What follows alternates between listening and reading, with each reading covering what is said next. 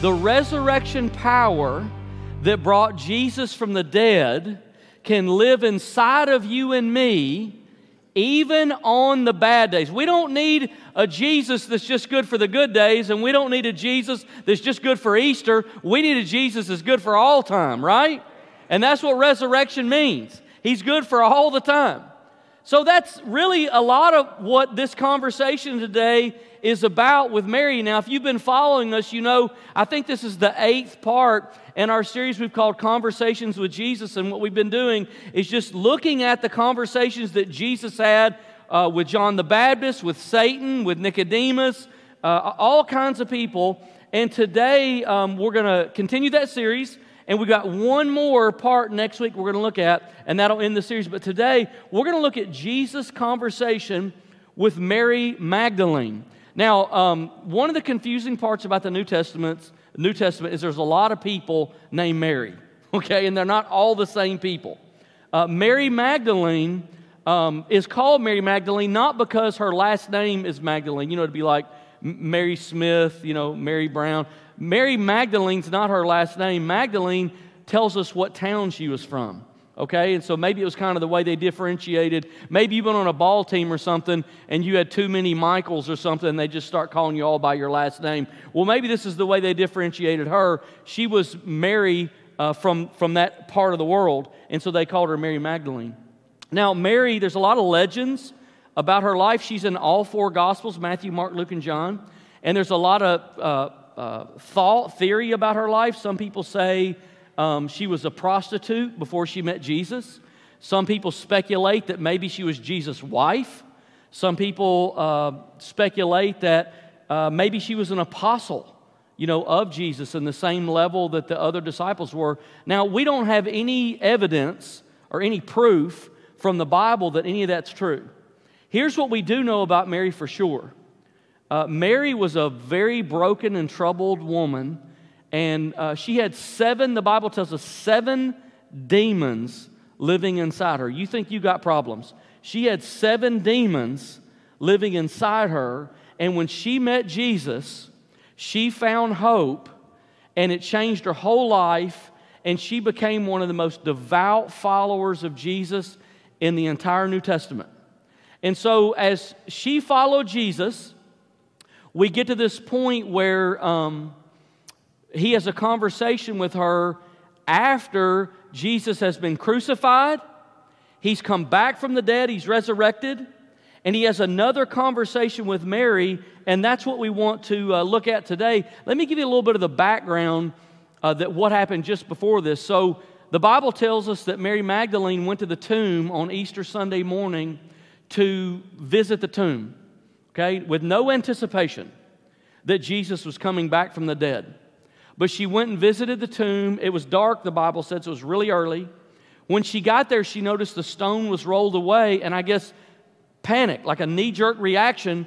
So she just took off running and ran back to the other disciples and told them, um, somebody has stolen Jesus' body. Now, that sounds really weird to us, but in that time, Uh, grave robbing was a very common thing. In fact, so much so that uh, a few decades later, later it was considered an uh, offense that was punishable by capital punishment because it was so uh, often, ha- happened so often. So this would have been a logical conclusion, okay? It wouldn't have been weird like it feels to us. But she goes running back to the other disciples and said, hey, you'll never guess what happened. Um, I went to see Jesus' tomb, and uh, the stone's gone. And so I know grave robbers have gotten him. And so all the disciples take off running, and they run to the tomb, and the apostle Peter and John run inside the tomb. So she didn't even look in. They run inside the tomb. They're in the tomb, and they look, and they're bewildered because all they see where Jesus' body was are the clothes that he wore, and, and nothing else is there. And they have the same conclusion. They think, well, somebody, you know, must have taken his body. And they all leave sort of defeated, and they they go away. But Mary is so shaken by this event, she hasn't gone in the tomb yet. She's standing outside the tomb weeping. And that's where we pick up her conversation with Jesus in John chapter twenty, verse eleven, now Mary stood outside the tomb crying. As she wept, she bent over to look into the tomb, and she saw two angels in white. Uh, apparently, they appeared after the disciples left. They weren't there. Seated where Jesus' body had been, one at the head, the other at the foot.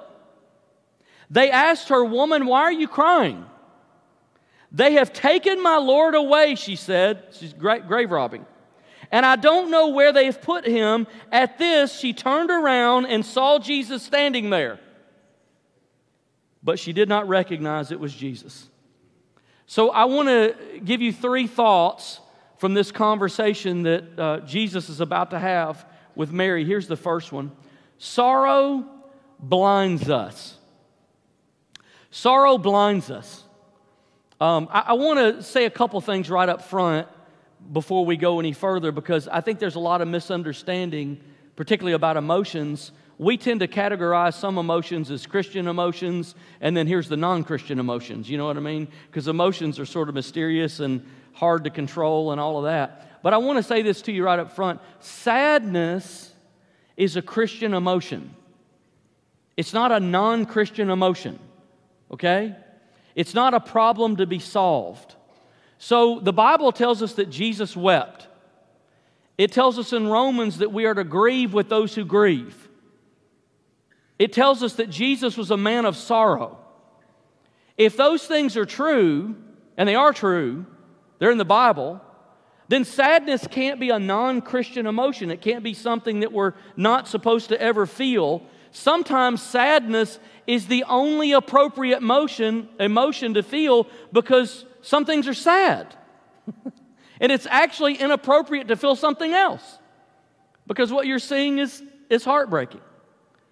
Now, also I want to say I don't claim to understand all the reasons that Mary blazed past two angels and then had a conversation with Jesus and didn't recognize him. I don't claim to understand all the reasons for that. I mean, was it that they just looked so normal?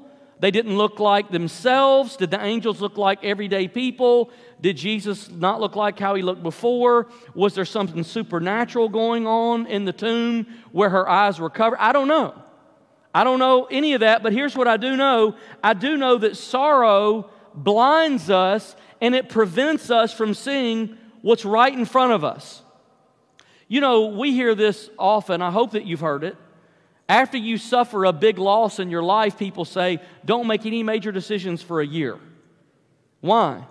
Because when we're overwhelmed with sorrow, we don't think clearly. We don't see the big picture. We don't, our, our, our, um, our judgment is cloudy.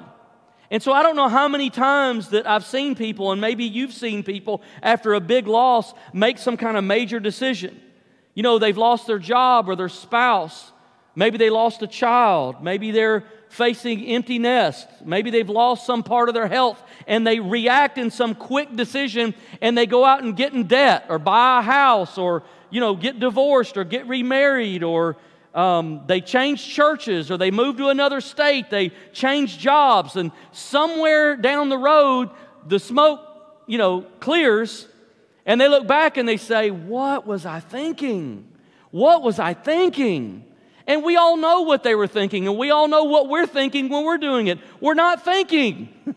When we're in sorrow, we don't think right. We don't see right. We don't have all of our, you know, wits about us.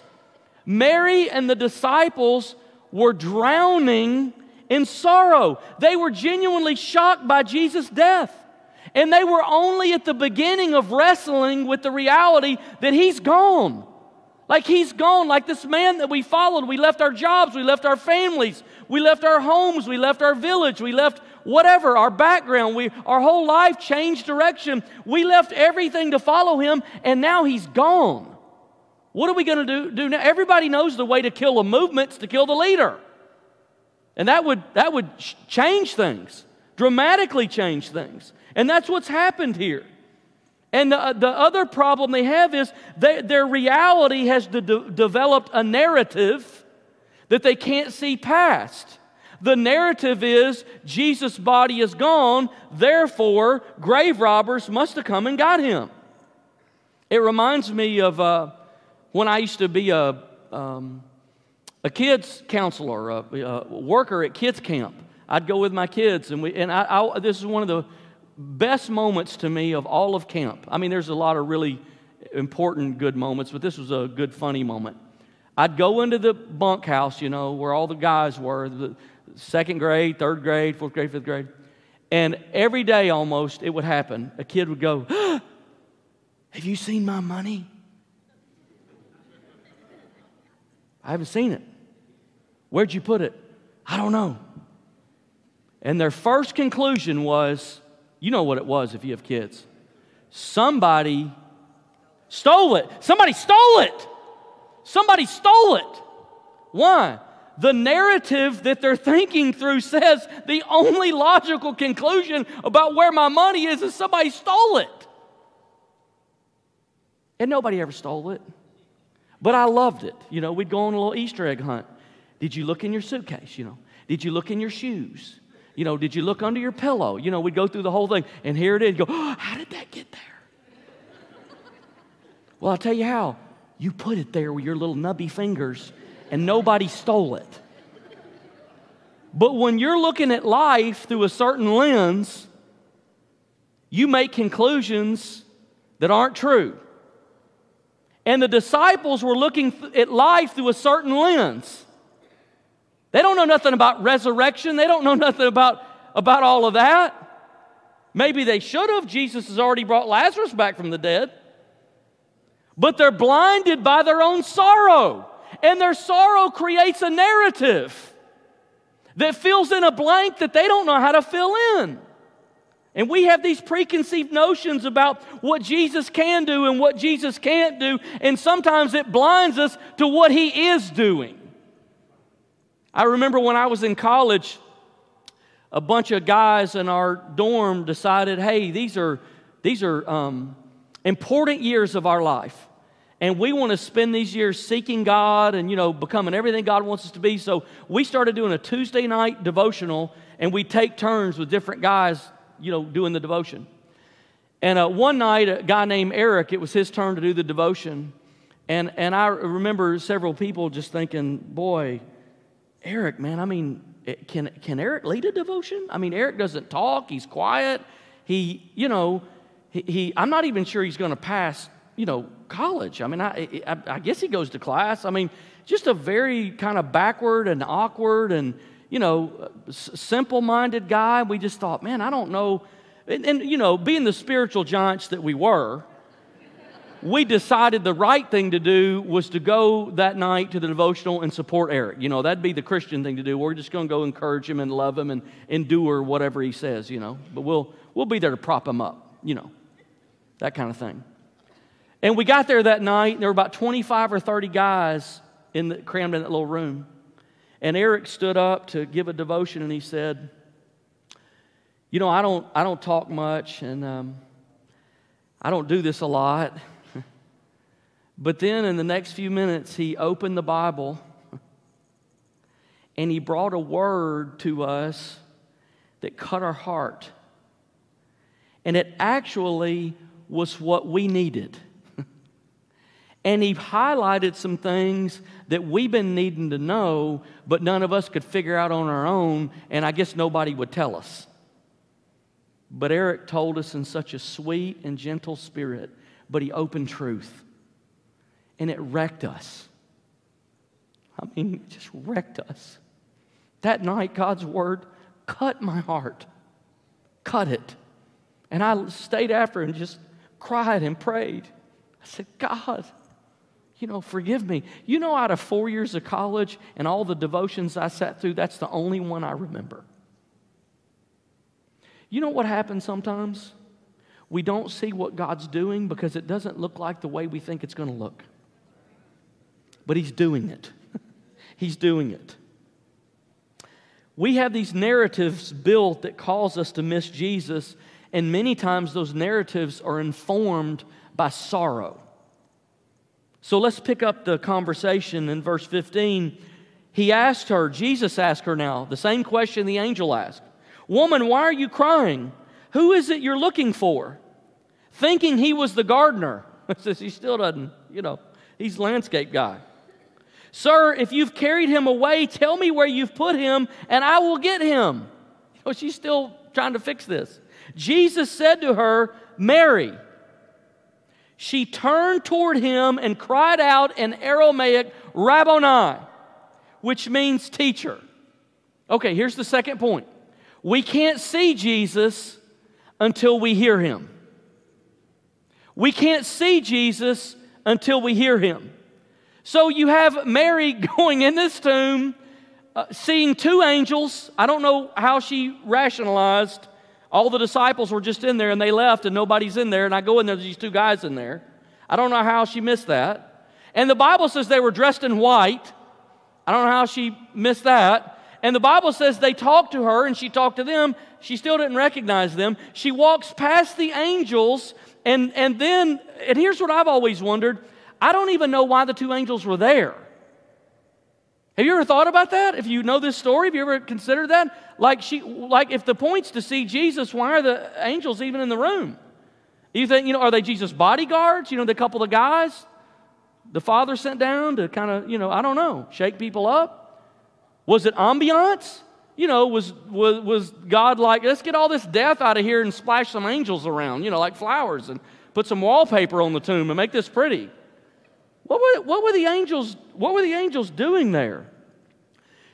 In the Bible, the word angel and messenger is interchangeable, okay? So oftentimes God will send angels to help us make sense of his work on earth. So when um, Jesus was born to the Virgin Mary, what happens? Angels appear to shepherds in the field and tell them, hey, this is what this means, okay? And so the same thing you have here. These angels are here as messengers at the resurrection because Mary, Mary doesn't recognize them, but the angels are here to prepare her to meet Jesus, to prepare her for the moment. And Jesus appears, and then he talks to her, and she thinks it's the gardener. She still doesn't get it until he calls her by name. And he says, Mary, when someone calls your name, it gets your attention. It gets your attention. When I was about um, sixteen or seventeen, I'd been saved, a Christian maybe a year. And I remember one night we were praying, a bunch of us were praying, after a service, and uh, one of the leaders in the church uh, came over to me and just gently whispered in my ear and said, I think that God has a message for you. And I, you know, you know, I'd been a Christian a year. And first off, the church I grew up in, they didn't do that. They didn't behave like that. So I went, really? I, you know, I thought he'd just write it in the Bible. I mean, I, is there, is there more? And the person said to me, um, I know you, this is God's message to you, I know you, I've called you by name, for you are mine. When you walk through the water, it will not overtake you. When you walk through the fire, you will not be burned. And that actually is in the Bible. I didn't know that at the time because I'd not read most, hardly any of the Bible. It's in Isaiah. And I can't tell you the number of times that God has brought that verse back up into my life in supernatural ways to say, I've called you by name. And when God calls you by name, Mary, when he calls you by name, it, um, it changes something inside you. You begin to be able to see. But you can't see Jesus until you can hear him, because Mary continued to interpret the events of her life as a grave robbery. So, so here's what I want you to get today. Properly interpreting the events of your life has everything to do with your ability to hear God's voice. You will misinterpret. If she can interpret the resurrection as a grave robbery, if she can interpret something that is the greatest news in world history as a common crime, then you and I can interpret something as bad news that might actually be the work of God and be good news. We might miss the good news in it because there's something with our hearing. So you always hear this saying, people say, well, you know, I'll believe it when I see it. Seeing is believing. Well, you know what Jesus would say? Hearing is seeing.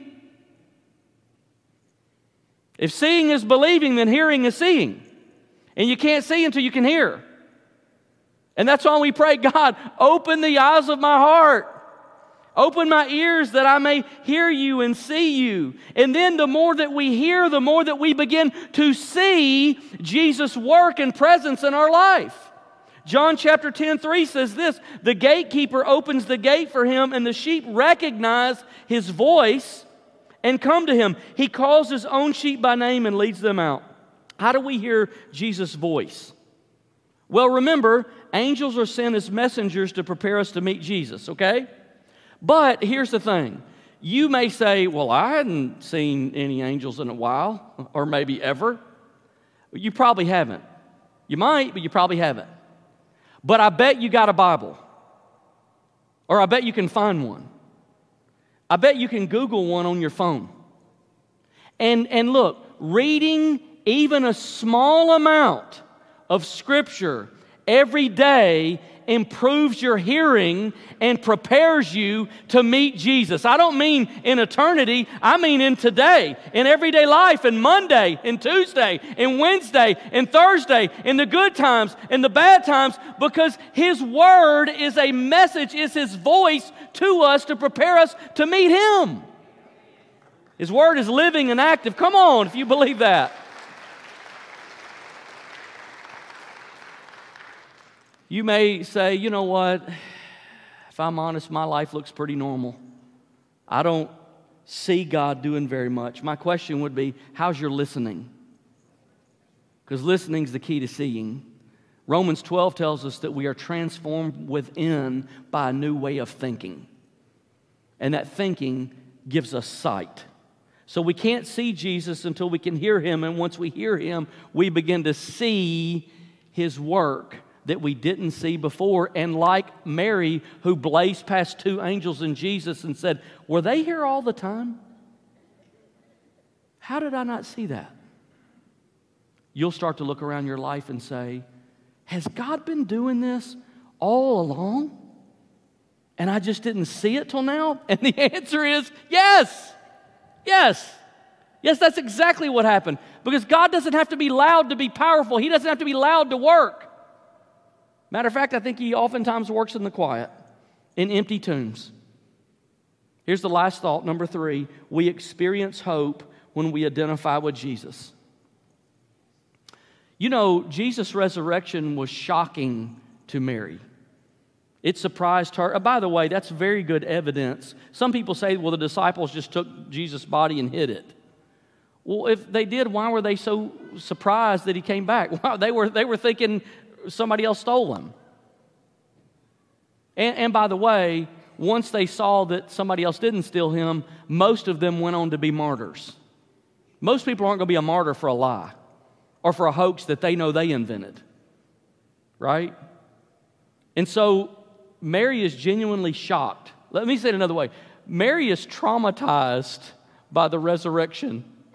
I mean, when's the last time you've been traumatized by good news? Come on.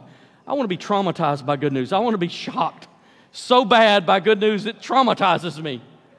It's a, it's a three sixty, man. I mean, the thing goes all, all the way around. John twenty, seventeen, Jesus said, do not hold on to me, for I have not yet ascended to the Father. Go instead to my brothers and tell them, you know, all the ones that already left, I'm ascending to my Father and your Father, to my God and your God. We get this picture that Mary must have like lunged, you know, and either grabbed His feet or was something. She lo- almost the idea like, hey, I lost you once. I'm not losing you again. I'm not going to let this happen twice. And, she lo- and Jesus' response to her is not so much a correction as it is an encouragement. It, it's an anticipation. And let me just describe for you what, what He was saying. Jesus was saying, when I ascend to the Father, it's going to feel like loss again, but it's actually for your benefit. It's actually a huge gain that's coming. In John chapter sixteen, verse seven, a few chapters before Jesus was even crucified, he tried to tell them, but they couldn't hear. So they didn't recognize what they saw when they saw it because they weren't hearing it. John sixteen, seven, but very truly I tell you, it is for your good that I'm going away. Unless I go away, the advocate, see how that's capitalized, capital A? That means the Holy Spirit. This is God in spirit. The Holy Spirit's coming. And he will not come to you, but if I go, I will send him to you. What Jesus is saying is, you think I'm present now, just wait till he gets here. I'll be more present with my physical body gone than I've been with my physical body here, because I'm not going to live in a tomb. I'm not going to live beside you. I'm going to live inside you, and I will be with you every minute of every day, through every valley and over every mountain. It's getting better. It's not getting worse. But if you can't hear, you can't see, and you don't know. And you miss. So here's the question. How do we apply the good news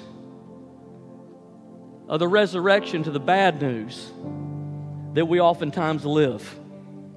Because let's face it, we suffer in this life.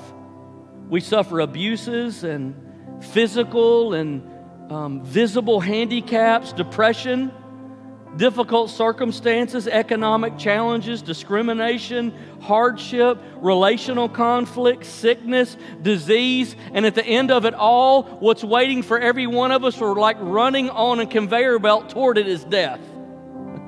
So how, how do you, how do you reconcile this stark reality with this spiritual reality? By the way, not just spiritual. Jesus didn't come back from the dead spiritually. He came back from the dead physically. You know why? Because if pain's going to be real, resurrection's going to have to be real too. If death is real, resurrection's got to be as real as death. So it's not a metaphor. It's not a story. His body came back. But here's the thing. You and I are never going to be free of what life can do to us until we identify with Jesus. Now let me, let me just talk about this for a minute. Identifying with Jesus doesn't mean not hurting, okay? It doesn't mean not being sad. You will have days that you're sad, and you'll have days that you hurt, and you'll have events in your life that hurt really bad. And so we don't have to pretend. We don't have to try to act like that doesn't happen. And we don't have to deny it. We don't have to avoid it. That's not faith. That's delusion. You can look at the pain, and you should look at the pain, and you should look at the pain deeply and, and, and stare at it and process it. And after you do that, there's got to come a moment where you start to identify with that event or that moment or that problem less, and you shift your identification from that to Jesus. So that's what we did in this story. We started identifying with Mary, didn't we? Man, she's overwhelmed. She's filled with sorrow. Jesus is gone. What's going to happen? There's confusion. There's sadness. There's panic. We start by identifying with her, but as the story moves on, we shift our identity from her to the resurrected Christ. And that's what has to happen in my life and your life in order for us to experience hope. We have to identify with Jesus. We have to shift our perspective. Yes, life's not fair. Yes, we hurt. Yes, things happen that should never happen. But Jesus' resurrection means he's restoring things in this life and the life to come. And either in this life or the next life, he's going to fix it. His resurrection gives us the hope that he's going to fix it. The resurrection of Jesus means that the hope of Jesus will outlast every pain you ever feel. It's longer and stronger. So last week was Easter, and Friday before that was Good Friday. And my life has been such a blur, I couldn't, I couldn't remember the exact day that my, my mother passed away a year ago, because there was a lot of tragedy happening in my life this time a year ago, and I couldn't remember exactly. And then Friday afternoon, I saw a post on Facebook that popped up that a friend posted, of my sister posted, saying, "Hey, this is the day." And man, it hit me like a ton of bricks. Last Friday, it hit me like a ton of bricks. Today's the day I lost my mom a year ago. Then we came and had Good Friday service, and then we came Sunday and celebrated Easter together. And it was a heavy weekend for me. This is the first Easter in twenty-eight years that my wife wasn't with me. And it hurt. It hurt bad. It's a heavy season for me. It's been a heavy week for me. But I want you to know something, okay? Kingwood's not a place you got to come and pretend. And I try, God help me today, to not identify with the pain, but help me. I don't ignore the pain. I don't deny the pain. But I don't want to be identified by the pain. I want to be identified by resurrection. I want to be identified that there's hope coming, that you're working and you're moving. Here's what I learned, okay? Hope and happiness aren't the same thing. I have very little happiness in my life right now. And I'm saying this because some of you do too. But I want to encourage you. You don't have to be happy to have hope. Thank God. You don't have to be happy. If you're watching online, you don't have to be happy to have hope. Resurrection is good on the bad days. It still works. It's still true, and it'll still carry us through. Would you just stand with me this morning? For those of you online, our prayer team is present, and the Holy Spirit is present. Whether you're watching now or later, the Holy Spirit's right there where you are. And if you're hurting, I just want you to jump over in the comment section and say, you know, I'm hurting, or pray for me, or I need hope. And our prayer team is going to be there to help you and pray for you. Our vision is to be a movement of hope. And that's what we came to do today, is to center our life in hope. Because if you're not careful, you can center your life in what's going wrong. But what's going wrong is not going to last. What brings us hope is going to last forever. So I want to just pray for us. And we're going to sing a song that's going to help us shift from the, from the um, heaviness of what life does to the hope that Jesus brings. It's a picture. It kind of starts where we were and then takes us to where God's resurrection brings us. So, Lord Jesus, I thank you today that you're a God of hope. And I thank you that hope outlasts, outperforms, outdoes, is stronger than anything that this world can do to us.